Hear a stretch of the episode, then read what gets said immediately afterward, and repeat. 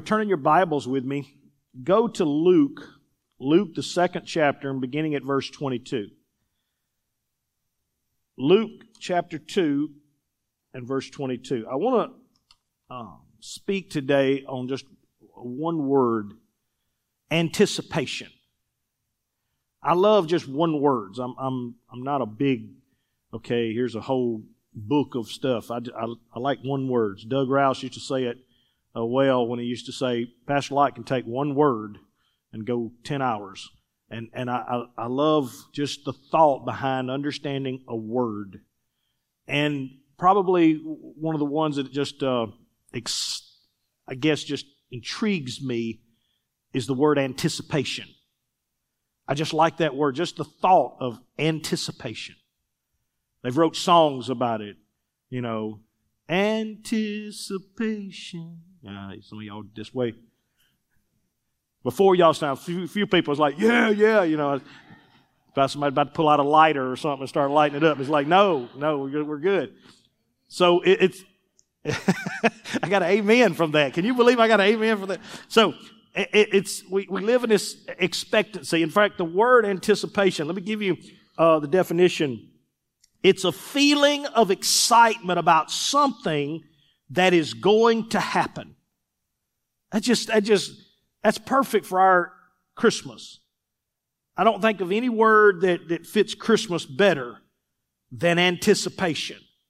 Because that's what we do. We, we wrap things. Why? So nobody knows what there is. And Santa Claus brings things on specific times. And, and you don't know what you're getting. And, and it's all, it's all geared to around you can't shake it and you can't uh, mess with it. My parents used to just torment us for weeks. They'd stick stuff under there. And, you know, and I, I would like to say that I was, you know, good at all that stuff. Most of the time I had already done cut the stuff and done looked in it and figured out because I don't do well with anticipation. My wife will tell you I'm the worst person in the world about surprises or anything. I just I'm like I'm like no, just tell me, just let me know. And and so if somebody wraps something or sits it in front of me or says, "Hey, I got a surprise. I'll come by next week," that just to no end bothers me. I'm like, I wonder if it's good. I wonder if it's bad. I want, why we got to do it next week? Why can't we do it right now? What's the problem? So anticipation, it's the, it's the excitement of something that is going to happen. And the other definition, I love this, it's the act of preparing for something. It's the act of preparing for something. You don't even truly understand it. You're not even sure if you know what all it is, but you are preparing for the something that is coming. And of all the stories that talk about Christmas, this is the one that, that gets me. The story of Simeon, who is this older man, and Anna, who is this lady who live in Jerusalem, who they're, they're aging, and yet the Holy Spirit has spoke something to them that's incredible is that they will get to meet, especially Simeon, you will get to meet the Messiah before you die. And so he, he lives his life looking at all these little babies. He lives his life just waiting for God to, to lead him to the right person, to the right family, to the right, and, and he wanders around because there's, there's a distinct reason why it's in Jerusalem.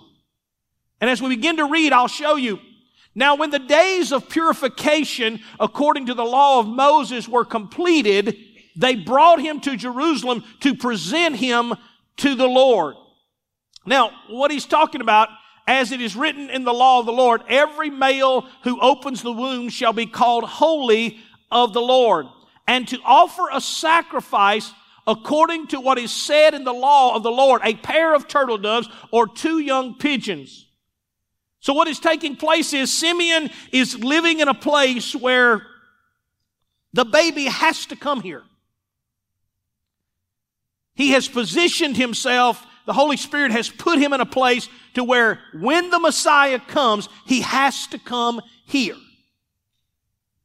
Because if there is a male child born, if there is a first male child born, then that has to take place as the sign of purification. In other words, 40 days after the male child is born, this is 40 days after Jesus is born, Mary has to take the baby and give a sacrifice for her impurity. So when people start talking about, oh, Mary was perfect and all this, no, she had to give a sacrifice for her impurity 40 days afterwards, after, and just say this, after the bleeding, after everything had healed as much and everything is good, when she was whole again, she would come and offer a sacrifice. And people would talk about the wealth and stuff. No, they were very poor people. How do we know? Because of what they offered. You, if you were if you were poor, you were allowed to offer two a pair of turtle doves or two pigeons or something small. You didn't have to bring a full lamb. You didn't have to bring because if you didn't have the wealth, you wouldn't do it. In our economy today, what they offered in in sacrifice and what they would have given would have offered about eight dollars. They would have paid about eight dollars for two pigeons two turtle doves. This was a poor family, and they've got their first baby boy, and they're coming to offer a sacrifice of purification. And, and not only that, but he also had to come there because he had to redeem the boy. The firstborn male of every family was given to the Lord. Now we know that the Levites later came and God disallowed that, but it was still ceremonial that every person had to come and offer what we call baby dedication. Call they meant it. In their time, it would have been a baby dedication. Imagine if the law had remained the way it was and the Levites had not. Every child, every first male child of every family would have been committed to the Lord. Instead, God chose a whole nation and said, One of the twelve will represent you as priests and this, and they will stand before me before the Lord. But the ritual was still the same. They still had to come and offer. And so, can you imagine Mary and Joseph coming and offering the Redeemer? Can you imagine God looking down from the throne and looking down and saying, That's my son? And they're saying, Lord, we're asking you to redeem him. And God is saying, He is the redemption. You don't get it. He is your redemption. And in the middle of this, notice what takes place. And behold, there was a man in Jerusalem whose name was Simeon. And this man was just and devout, waiting for the consolation of Israel, and the Holy Spirit was upon him. And it, as it had been revealed to him by the Holy Spirit that he would not see death before he had seen the Lord Jesus Christ. So he came by the Spirit into the temple. When the parents brought in the child Jesus to do to him according to the custom of the law, he took him up in his arms and blessed God and said, Lord, now we are let, now you are letting your servant depart in peace according to your word. For my eyes have seen your salvation, which you have prepared before the face of all people, and a light to bring revelation to the Gentiles and the glory of your people Israel. The Bible says immediately after this, Mary and Joseph marvel at this. Because here is a man who has lived his entire last part of his life in anticipation of meeting one person before he dies. He's lived his whole life waiting to meet one person before he can say, Lord, I'm good. You can take me on now. I'm through. I've seen everything I need to see. He's not going to live to see all of Jesus' life, but he goes on to tell Mary and Joseph, I know what's coming. I know the pain that it's going to cause you. I know the suffering that's going to take place. I know the rejection that he's going to get, but that's okay. I want you to know as I hold him, I'm not here to bless him. I'm here to declare who he is. And then he turns and blesses Mary and Joseph for what they're going to have to go through and what the world is fixing to have to face. And what is taking place is a unique moment of anticipation. It's kind of like anticipation is, is sometimes a good thing and a bad thing. There's a story of a guy that his wife was just always worried that somebody was going to break in the house. And, and it was, it was nonstop. Every few nights, she'd hear something bump in the night. She'd hear some cat outside. She'd hear some, and she would wake her husband up in the middle of the night and say, somebody's breaking in. And he, he doesn't learn that if he was going to get any sleep, he had to get up. He had to make a loop around and then go back to bed and tell her, I didn't see anything. And so he did this for almost 20 years, on and off, for 20 years. One morning, one early morning, he, his wife wakes him up again. I hear something. So, like normal, he just rolls out of bed, starts walking through the hallway into the living room, and to his surprise, there's a guy holding his television. He flips on the light. The guy is startled, puts the TV down, is trying to run away, and the guy just goes and tackles him and is holding him down. And the guy's like, please, just let me go. Please, I'm sorry. I, I, I, I shouldn't have done I, I'm, I'm not, I'm, please, just let me go. I won't ever come back. He said, he said, shut up. He said, we're going back to the bedroom. And the burglar's like, what? We're going back to the bedroom. He said, why we got to go back to your bedroom? He said, because my wife is in there. And he said, My wife has been expecting you for 20 years. And I want her to finally meet you. Do you live in expectation? Expecting something to happen, expecting something to take place, good, bad, or whatever. You just, it's like, I know it's happening, I know it's coming, I know what's fixing to. Well, we all live with certain expectations. Something wrong can happen in someone's life, and it's amazing how they, well, I knew that was going to happen. Really? You expected it? You was looking forward to it? No, I just, I just knew it was going to take place. It always happens. It's amazing how we live our life in expectation. And expectation then comes with its own criteria, its own adjectives. It's an excitement that comes with it there is a planning that comes with it. There is a mindset of rejoicing that comes with it.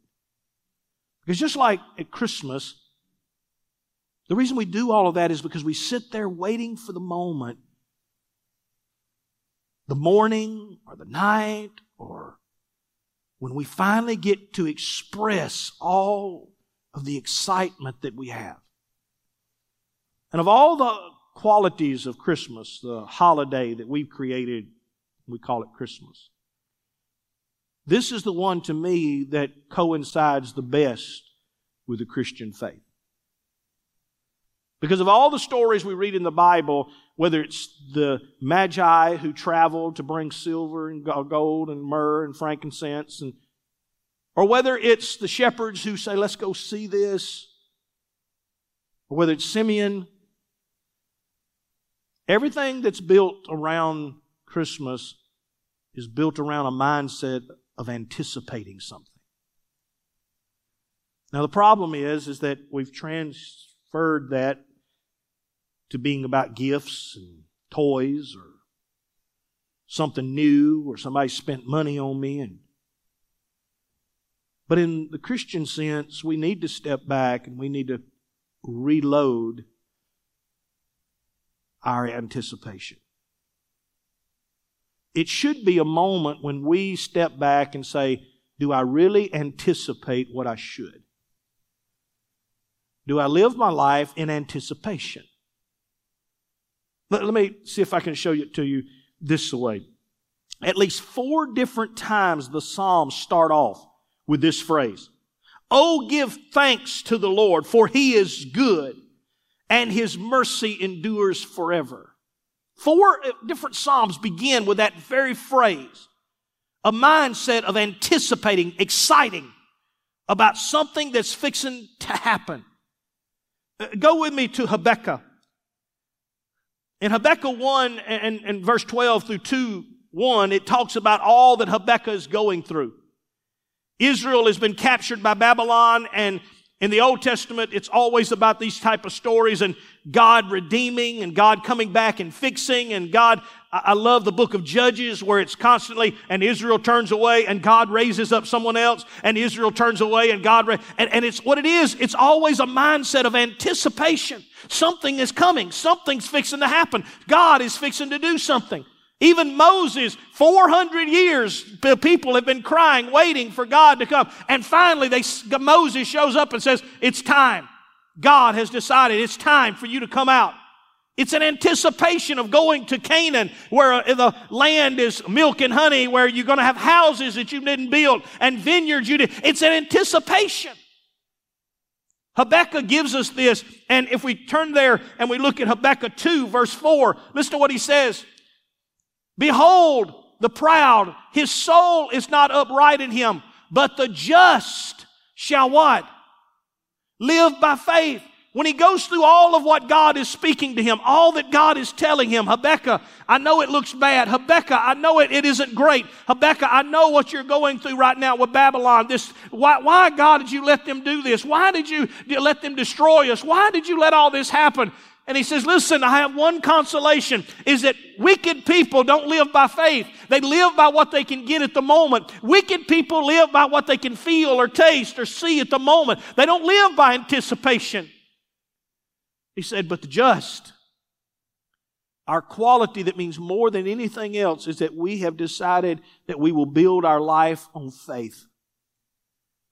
That's why in chapter 3, when he wraps it up, listen to what he says in verse 17 and 18. I love this. These scriptures have been used multiple times.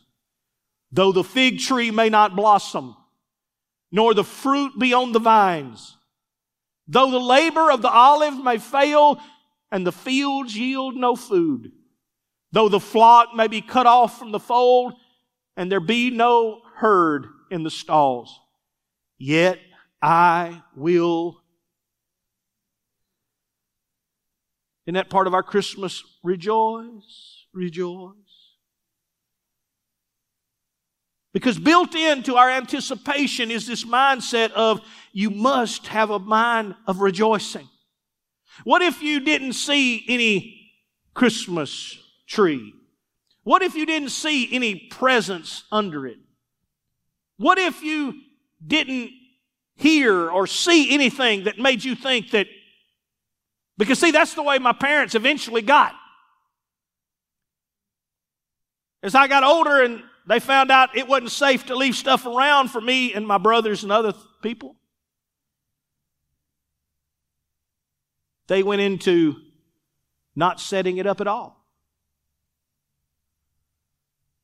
They would do things like leave it in the trunk of a car.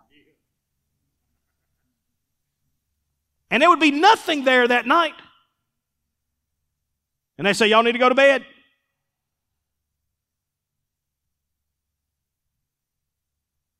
We would wake up the next morning and mom and dad had. When you get older, Santa Claus brings your stuff when you're young. But I, I had to anticipate that my mom and dad would do good. I'm like, I wonder if they're going to get me anything. I wonder if my mom and dad's going to do anything for me. I wonder if my mom and dad are. So, so in my mind, it's like I don't see anything. Maybe they, maybe they just didn't. And my dad would play it down. Anybody's dad never, never did. When y'all, y'all know now, this has been a tough year. What does that mean? It's Christmas. Well, y'all know. I'm telling you. You know, we wasn't able to we ain't able to do what we normally. And I think, man. And we just decide in our minds, we go to bed. Yeah, you know, maybe, you know, you know, we, we, we, we got it good. It don't matter if, it don't matter if mom and dad had any ability or, you know, God's good. We're going. And then to get up the next morning and to see that mom and dad had, that was a big thing. It's a big thing. But what caused me in between bed was the anticipation, just like a child waits for Santa Claus. Just like we, as when we get older, give gifts to each other. And just like when we get saved, we live in an anticipation of something good coming our way, of something good on the horizon of our life. Let me see if I can show it to you. He says, Yet I will rejoice in the Lord. I will joy in the God of my salvation. In the New Testament, it's put this way. Go with me to Philippians, Philippians 4, verses 3 and 4. And I urge you also, true companion, help those women who labor with me in the gospel, with Clement also, and the rest of my fellow workers whose names are in the book of life. Rejoice in the Lord always. This is a scripture people pull out all the time. Rejoice in the Lord always. And again I say, this is the sign of your anticipation. This is the sign that you believe. This is the sign that you're saying, I know something good is coming. Like a child waits for Christmas and Santa Claus and all the things. We as children of God have to be able to say, I live in anticipation of something. There's a day coming and the gifts he'll be coming with him and all the things that I've expected I'm going to see and I'm going to embrace. John 15 says it this way, beginning at verse 11. These things I have spoken to you that my joy may Everything I've ever told you and all the stuff I told you to get ready for and all the stuff I told you to anticipate, I told you for one reason, so that my joy will remain in you and that your joy would be full. So if I was to ask you this morning, in your Christian walk, in your Christian journey, what are you full of? If we're anticipating, then what are we anticipating? If we're rejoicing, then what are you rejoicing about? And don't get me wrong, it will last for a little while, rejoicing over what God has brought you out of. When, when I'm around young Christians, when I'm around people growing in Christ, I know when they're starting to make the transition in their life. Because what will happen is they'll stop talking about or stop relying on or stop referring to all the time what God brought them out of. Because that is the first phase of the relationship that you have with God is that you are thankful. Well, I'm just thankful God saved me. I'm just thankful God brought me out. I'm just thankful that, that God. But notice how the apostle Paul says that's not what we're, we're thankful for. When he begins to mention all this, number one, and I want to give you five things this morning real quick that you are to live in anticipation or excitement about that changes everything else. Just like with Christmas, there's things I'm excited about. There's things I'm anticipating. I'm anticipating the presents. I'm anticipating getting to eat it with the other people. I'm anticipating the fun. I'm anticipating all of this. But if you ask me about my Christian life, what am I anticipating? What do I get excited about? What is it that makes me say, wow, this is awesome. This is something that makes me rejoice. What is it? Number one, I rejoice because my name is written in heaven. Yeah, it, it, he got rid of my past. Yeah, he took care of my problems. Yeah, he saved me from my sins. But listen to verse 3 of, of chapter 4 of Philippians. Listen to what it says. I urge you also be your true companion. Let these women who labor with you in the gospel, with Clement also, and the rest of the fellow workers, Notice how he says this, whose names are written in the book of life. He's, he's sitting there looking at him. He says, look, I need you to help this lady. I, I need you to, to keep working. I need, I need you to remember so and so. I need you to take some food over to so and so. And, and guys, don't forget why we're doing all of this because every one of us' name is written in the Lamb's book of life Every one of us, his name is written in that Lamb's book of life. And one day when we get there, they're going to call out our name as being part of a royal family and we're all going to be together. And that is what makes everything worth it. Number one is that if you're a child of God in here today, your name is written down and you're preparing for a place this world has no understanding about. So when you say, Brother Lot, what is you in, are you anticipating? I'm anticipating my name being read one day. I'm anticipating somebody saying, We've watched you and we've known you and we've had our eyes on you all your life and we've been watching you serve and we've been watching you do. And you know what, Tim? We've been waiting for this day when you finally come home. Go with me to Philippians 4 and 3. There's an anticipation that comes from knowing you belong because if you're not careful, you'll get caught up in all the other stuff. Well, I'm, I'm a member of this church, or I, I go here, or I, I sing, or I, I teach, or I do all the stuff that you do. Here's what the disciples said in John 10, verses 19 and 20.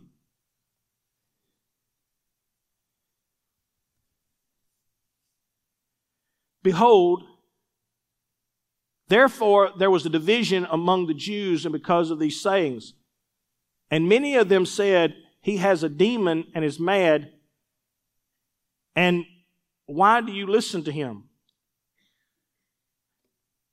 There's division that's created, and in Luke 10, go to Luke 10, my bad. Try Luke 10, 19 and 20. Sometimes I write it down wrong.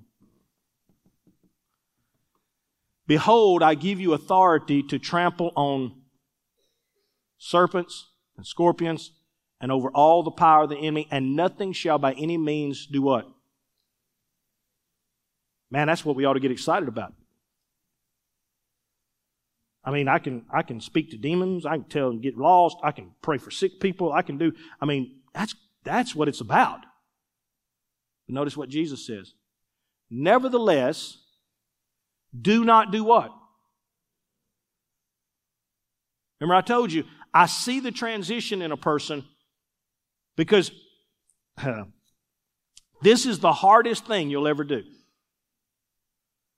The hardest thing you'll ever do in your life is rejoice for something you don't have. The easiest thing to do is to rejoice over something that you just received. When do we take video of people at Christmas?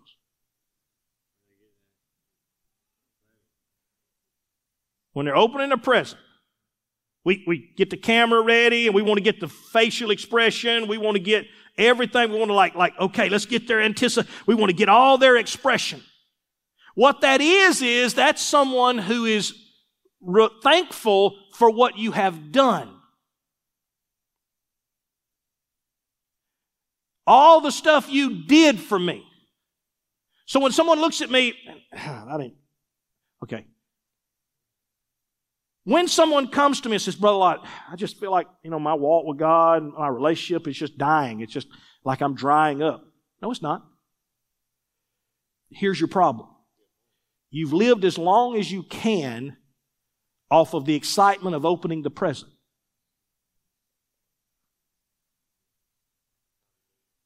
The only next step in your life is to learn to train yourself to live in expectation of the present to come. Does that make sense? And most Christians fall out of church. we have friends and people, we have them. They got saved or they gave their life to, man, God helped them. And then they didn't, it's like they're not in church anymore. We're like, what happened? What? I'm, I'm going to explain what happened. They could only live so long on the excitement of having themselves delivered from drugs or saved or God forgave me for this. You can only live so long on that. You must transition into the mindset that I'm now giving praise and rejoicing, not for what He's done, not for this power that He delivered me with, the power to for demons and power to be healed. And nevertheless, do not rejoice in this, that the spirits are subject to you, but rather rejoice because your names are what? Are written in heaven. And that's what's hard. When you come here on Sunday, if I was to give every one of you $100 when you walk through the door and say, look, I want you to rejoice today. I want us to really praise the Lord. Oh, Brother Lot, you can count on me, man. And every time I thought about sitting down, I would say, but Brother Lot gave me that $100, man. I, I'm, I'm, going, I'm not letting Brother Lot down.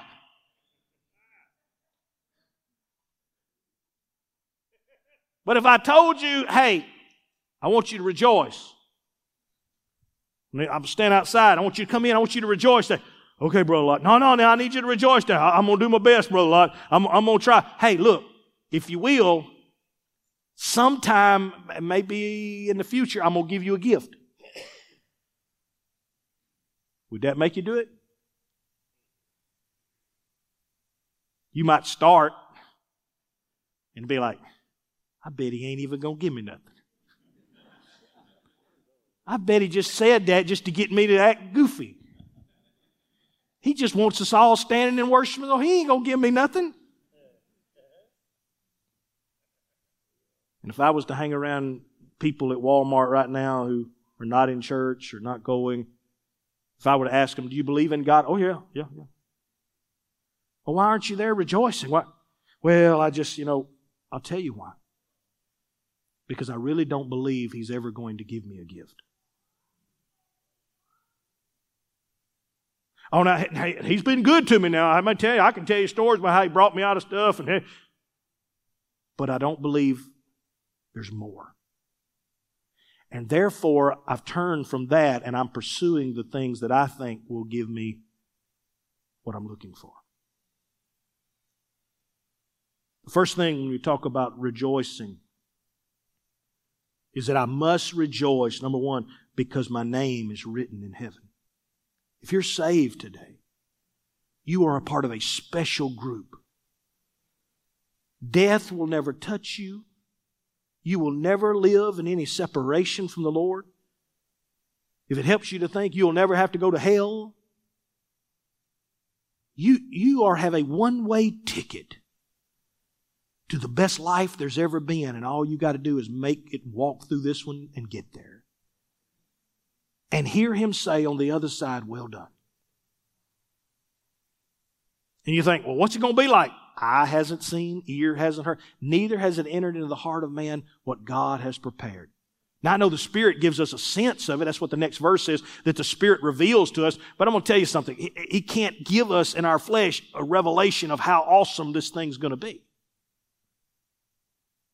The God who created all of this world, designed the trees, designed the grass, designed everything, made all the different kind of fish, did all of this. That God is going to be in the creating business for something that you would enjoy for eternity. How do you think he'll do?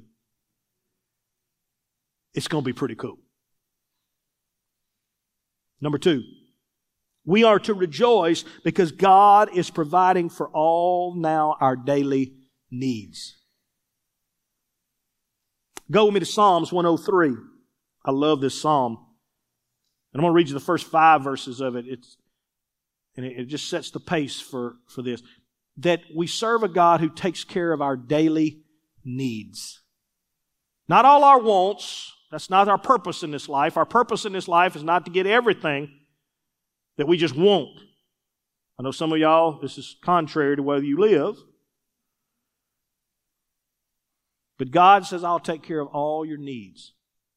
Here's what Psalms 103 says Bless the Lord, O my soul, and all that is within me, bless his holy name. Bless the Lord, O my soul, and forget not all his benefits.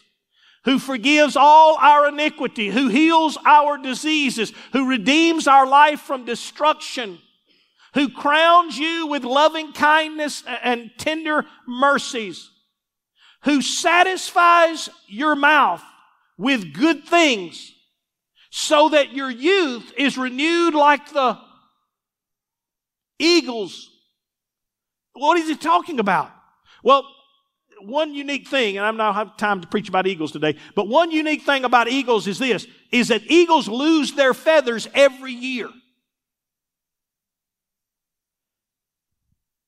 Eagles will, will, will work to, to, to lose all of their feathers every single year.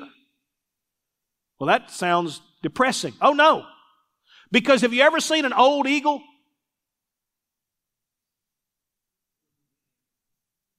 Sure, you have. There's a lot of eagles that are old, but you can't tell it. Because the way God designed an eagle, pull that scripture up one more time. The way God designed an eagle is, is that every single year, his feathers are renewed.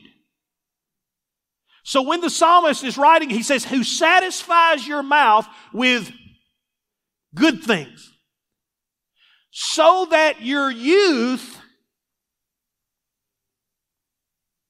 He says, I put good things in your life and you are to rejoice over those good things and to keep rejoicing over those good things because let me tell you what rejoicing does in your life. It causes you to lose the old feathers that you had when you went through difficulty, when you went through trial, when you went through circumstances, when you went through death, when you went through trouble. You're just shaking them off. And, and, and when somebody sees you later, they're like, well, I heard that you lost so and so. Yeah, I did. It was, it was kind of painful. Hey, I, I heard you had a situation situation. Uh, we did. It was, it was not what we was hoping. It went kind of bad. Well, man, I heard you've been going through some stuff. Yeah, it is. It, it's bad. I know right now we look over in Kentucky and all that's going on and people's like, man, that's devastating. That is, but, but at the same time, listen to me very carefully. Storms take place. Problems happen. There'll be more hurricanes. There'll be more troubles. But here's what the Christian body can do that the world cannot do. The Christian body can say, we will go in there. We will get in there we will come through there. And when we come out the other side, when we shake off all these old feathers and we shake off all these problems, we will look as new as we did as you had never thought anything had ever happened. That's the beauty of the Christian life. Some of you in this room need to shake some of them feathers that you've been carrying around that are dead and are just hanging there. And people see it in you. They're like, oh, so it looks like you've been through some stuff. It, you need to shake them and realize that if you'll shake them off, if we'll speak with our mouth and shake them off, the good things that God has done, what will take place is new feathers will grow. And you will look, even though I'm 50 something years old, I still look 35. And, and, and that's wonderful because it's because I keep shaking off the old feathers. Did I get any amens? That's what I love. That's what I love.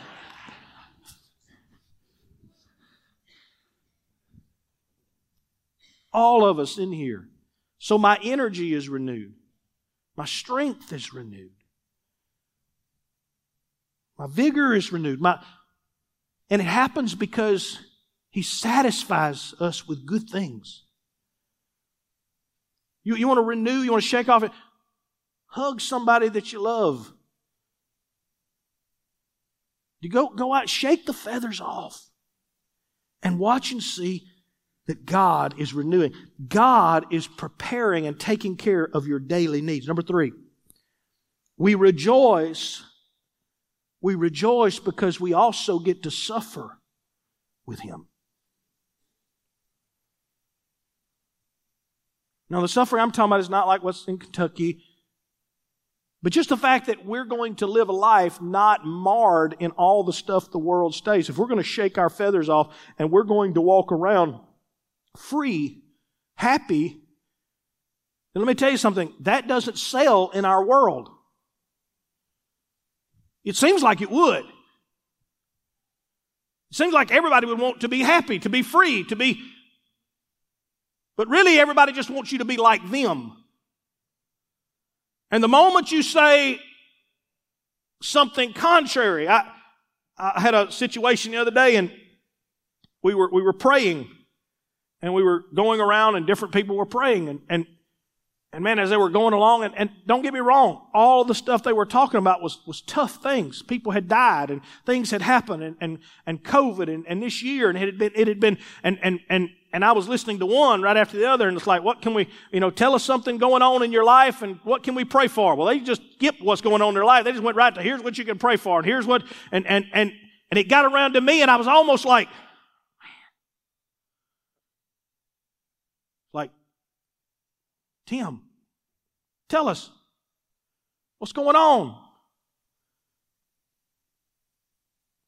Man, it's all good it, it, we just got the pond dug, and man, God's been good. And I'm telling you what, man, we've been seeing souls get saved. We did some baptisms, and, and man, it's just been so awesome watching God do crazy things. And, and I'm getting to go see my son here very shortly, and me and Elise are going to celebrate our 29th, and my daughter is doing this, and this going on. And, and man, I, I mean, it's just, life is just, just rolling along, and we're just, we're just, that's what's happening in my life. I'll go to the bathroom now. And doesn't it seem that way? If you're going to go to some homes this, this Christmas and you're going to walk in, they're going to be like, well, you know, this is going on. You're almost like, oh man, we got to deal with all this. Isn't it? It's just like we got to hear their, story and Lord so and so, and there's a couple right here, and it's going on. And, and they're like, well, how are y'all doing? doing good. well, I wish we were doing good. Me too. Me too. It would make everything better if you were doing good.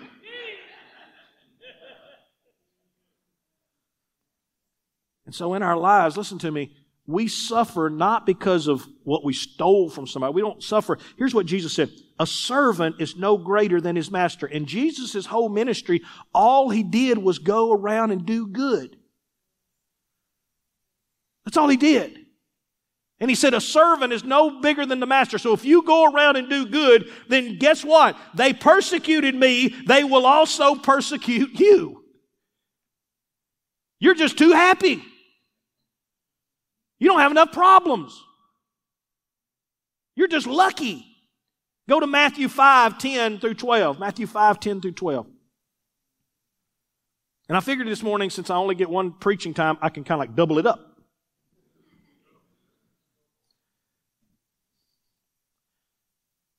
Here's what it says Blessed are those who are. Look at the person beside you and say, Does anybody ever persecute you? Not because of something you did to them, just smiling. Just being nice, and they're just going, I don't even like them. Well, you don't like me? I didn't do anything to you. You smile too much. You're just too happy. I, you scare me. I don't trust people to grin as much as you grin. I'm sorry. He said, when you are persecuted for righteousness' sake. Just, just doing the right thing, just being the right person. He said, not for doing anything wrong. When you're persecuted for righteousness, for theirs is the kingdom of heaven. That, that's a person that knows my name is written in the Lamb's book of life. That's a person that realizes I'm good. You know, is, is everything perfect in my life? No. Is, is, is my car running? No. Every, I got issues like everybody else. But listen, my name is written there. I got good things coming and, and I'm okay. God will supply my needs. Blessed are you when they revile and persecute you and say all kind of evil things against you falsely for my sake. Rejoice. Oh, there's that word again. Because if I live in anticipation, what is the, what is the adjective? Rejoice. What do you do when somebody talks about you? Just like, praise God. What? Just do that at Christmas. That'll scare them to death. When they, when they, when they just go off and like, well, you just think you're better than everything. Praise God. I'm just thankful the Lord. Like, what's wrong with you? The Bible says rejoice when people persecute you you ain't got nothing good to say about me, I'm just going to rejoice. Just, just in the mindset, rejoice and be exceedingly glad, for great is your reward in heaven. For so they persecuted the prophets who were before you. It's part of our journey. God will take care of our needs. But learn to rejoice in it. Number four, rejoice because your suffering is not in vain. Go to James 1 2 through 4. Rejoice because whatever you're going through is not wasted. It's never just wasted. My brethren, count it all joy when you fall into various trials. Know that the testing of your faith produces patience. But let patience have its perfect work that you may be perfect and complete, lacking nothing. That doesn't mean I'm going to have plenty of money in the bank account. It doesn't mean I'm going to not be lacking in those earthly areas. But what it means is, in, in this mindset, I am well. I'm complete. I don't worry about what the doctor has to say. I don't worry about what's coming around the corner. I don't worry about the next storm. I don't worry about the next trial. I don't worry about the next situation. I'm okay. I'm well. I'm well. And so, God, what He wants us to do is to rejoice, realizing that our suffering, for let patience have its perfect worth, that you may be perfect and complete, lacking nothing. Go with me to Romans 8 and 28, one of our favorite scriptures that we use all the time. And we know that all things work together for what? For good. To those who love God and to those who are called according to his purpose. What's our purpose? Well, He saved me. My destiny is heaven. My purpose is to do good everywhere I can, every opportunity I can until I get there. That's my purpose in life. Whatever my hands find to do, do it with all my might, to do my best. That's all. If, if, if I'm going to wash dishes, wash them the best I can. If I'm, if I'm, if I'm going to rake a yard, rake it the best I can. If I help somebody, help them the best I can. Just do the best you can every day. Do it with a smile, realizing that you know what? He's going to take care of me. He's going to meet my needs. He's going to do, because I'm living in anticipation not only for what He's doing for me now, but for what He's going to do for me in my future. For we know that all things work together for good to those who love the, who are called according to His purpose. Number five. Rejoice. Rejoice because this same Jesus that we celebrate at Christmas, the same Jesus that Simeon held and said, He's, he's the Messiah. He's the one. I can die now because, because I'm good. I see the future.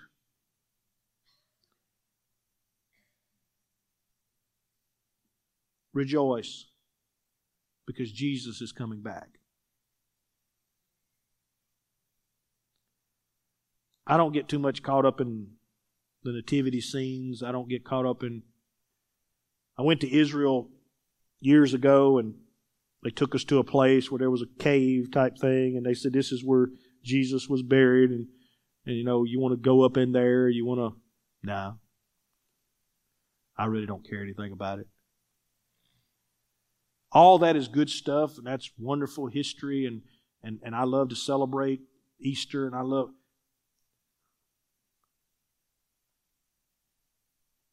But my symbol is not a tomb. My symbol is not a cross. What I, I wish the symbol for the Christian faith was, was one of two things either a fish which is what the early church, that was their symbol. It was a fish. Because they knew what their job was to be fishers of men. Or a crown. Because the next phase of my life has nothing to do with the tomb and has nothing to do with the cross and has nothing to do. The next phase of my life has to do with either fishing or getting crowned. That's my future.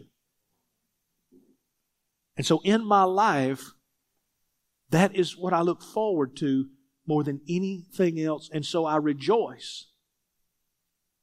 Because, yes, when we celebrate Christmas, it reminds me of who's coming.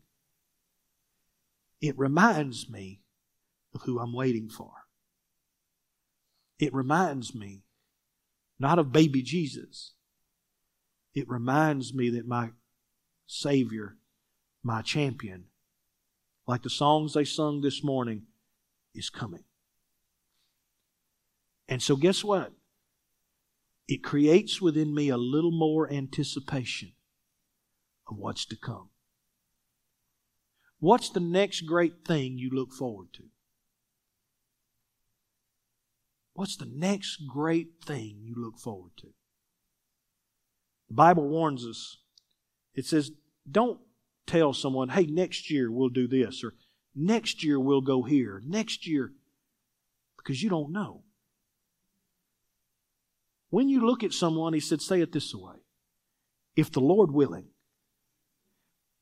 Because that means it has to fit in God's plans and God's designs, and whatever they are, I'm good with. If the Lord's willing, I'll see you. If not, I'll see you. That's the anticipation Christmas should bring in our lives.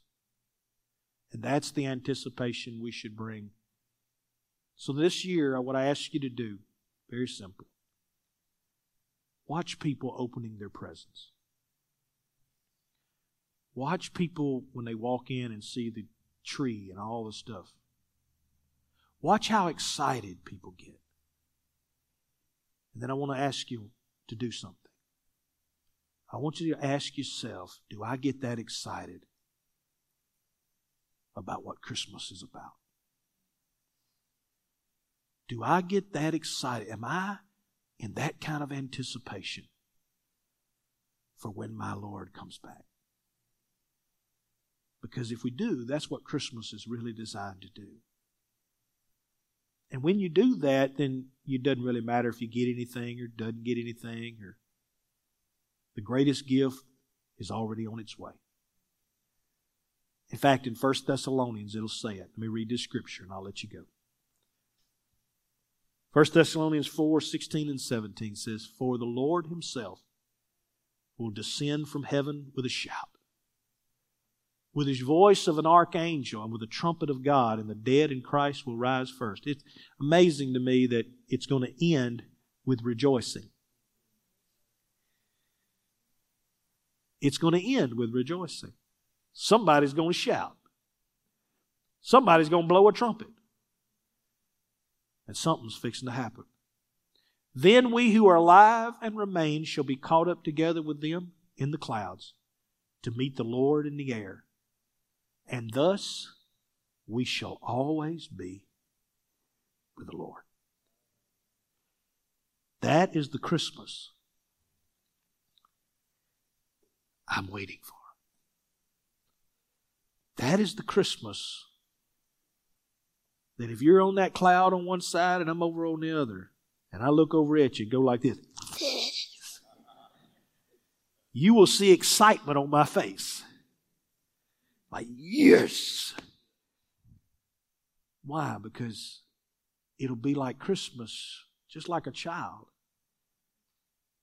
I am a child of God and my Christmas morning will have arrived. Will you stand?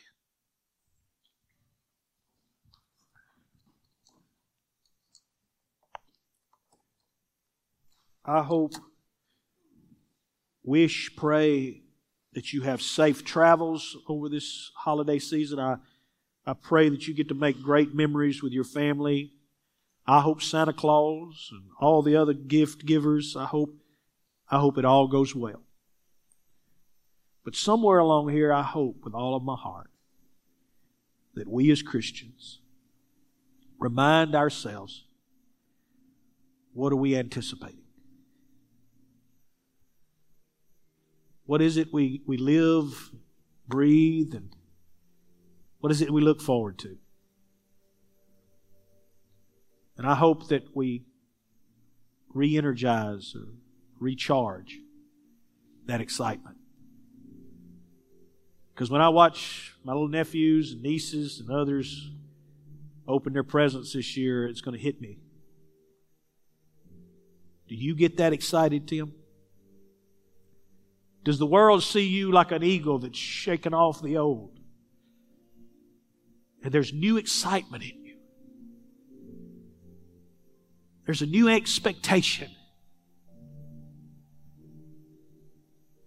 There's just a new hunger. Can't wait. Father,